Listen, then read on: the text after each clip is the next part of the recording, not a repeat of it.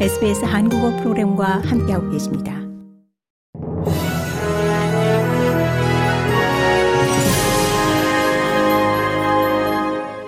(2023년 3월 2일) 목요일 저녁에 SBS 한국어 뉴스입니다.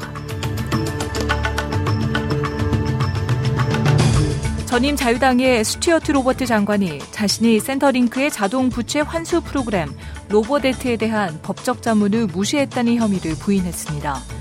호주식 특검 Royal Commission에 출석한 로버트 전 Human Service 및 정부 서비스 장관은 개인적으로 부채를 평균화한 방식이 잘못됐다고 생각했지만 해당 부서의 수장으로 Robodebt를 변호했었어야 했다라고 말했습니다. 전임 자유당 정부는 Robodebt를 통해 38만 명이 넘는 사람들로부터 7억 5천만 달러가 넘는 금액을 잘못 회수한 바 있습니다. 로버트 장관은 자신이 틀릴 수도 있다는 부분을 미리 언지를 주면서 법적 자문관이 정확한 길을 제시할 때까지 자신의 개인적인 의견을 말할 수 없었고 정부 정책을 유지했었어야 했다라는 입장을 밝혔습니다. 퀸즐랜드 여성 토야 코딩글리시를 살해한 혐의로 인도에서 송환된 남성이 내일 케언즈 법원에 출두할 것으로 예상되고 있습니다. 24세였던 토야 코딩글리시는 2018년 10월 퀸즐랜드 완게티 해변에서 시신의 일부가 하얀 모래에 묻혀 있던 채로 아버지에 의해 발견된 바 있습니다. 코딩글리시에 대한 살인 혐의를 받고 있는 38세의 라즈 윈더싱은 코딩글리시의 시신이 발견된 직후부터 인도에 체류해 왔으며 오늘 전세기를 통해 뉴델리에서 호주로 송환됐습니다. 전직 간호사였던 싱은 수갑을 찬 채 4명의 수사관들에게 둘러싸여 비행기에서 내렸습니다. 호주의 생활비 문제를 완화시키기 위해 농업 비자를 복구시킬 것을 국민당 당수가 촉구했습니다. 이와 같은 요청은 호주 통계청이 지난 한 해 동안 식품과 비알코올 음료 가격이 8% 증가했다고 밝힌 뒤 나왔습니다.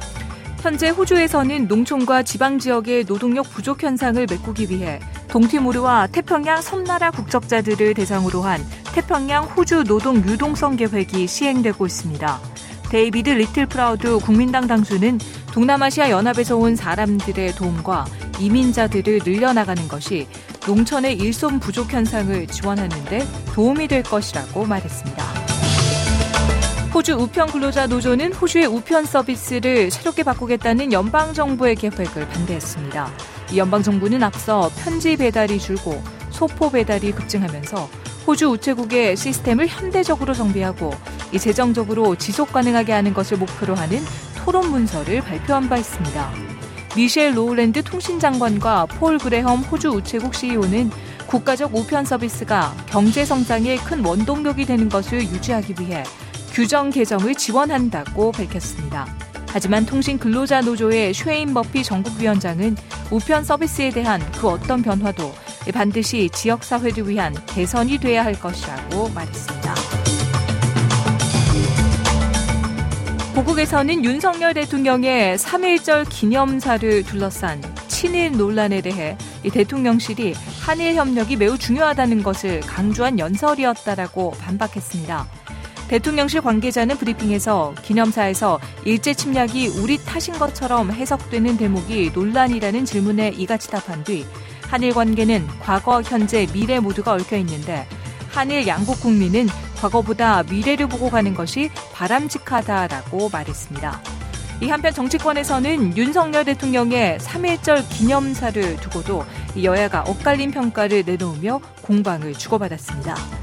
이상 이 시각 간출인 주요 뉴스였습니다. 뉴스의 나혜인이었습니다.